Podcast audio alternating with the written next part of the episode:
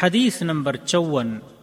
عن ابي هريره رضي الله عنه ان رسول الله صلى الله عليه وسلم قال، اذا قال احدكم امين وقالت الملائكه في السماء امين فوافقت احداهما الاخرى، غفر له ما تقدم من ذنبه.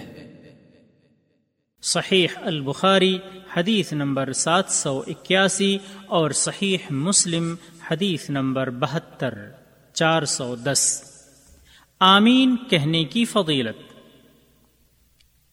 ابو حریرہ رضی اللہ تعالی عنہ سے روایت ہے کہ رسول اللہ صلی اللہ علیہ وسلم نے فرمایا، جب امام آمین کہے تو تم بھی آمین کہو، کیونکہ جس کی آمین فرشتوں کی آمین کے ساتھ ہو گئی، اس کے پچھلے گناہ معاف کر دیے جائیں گے۔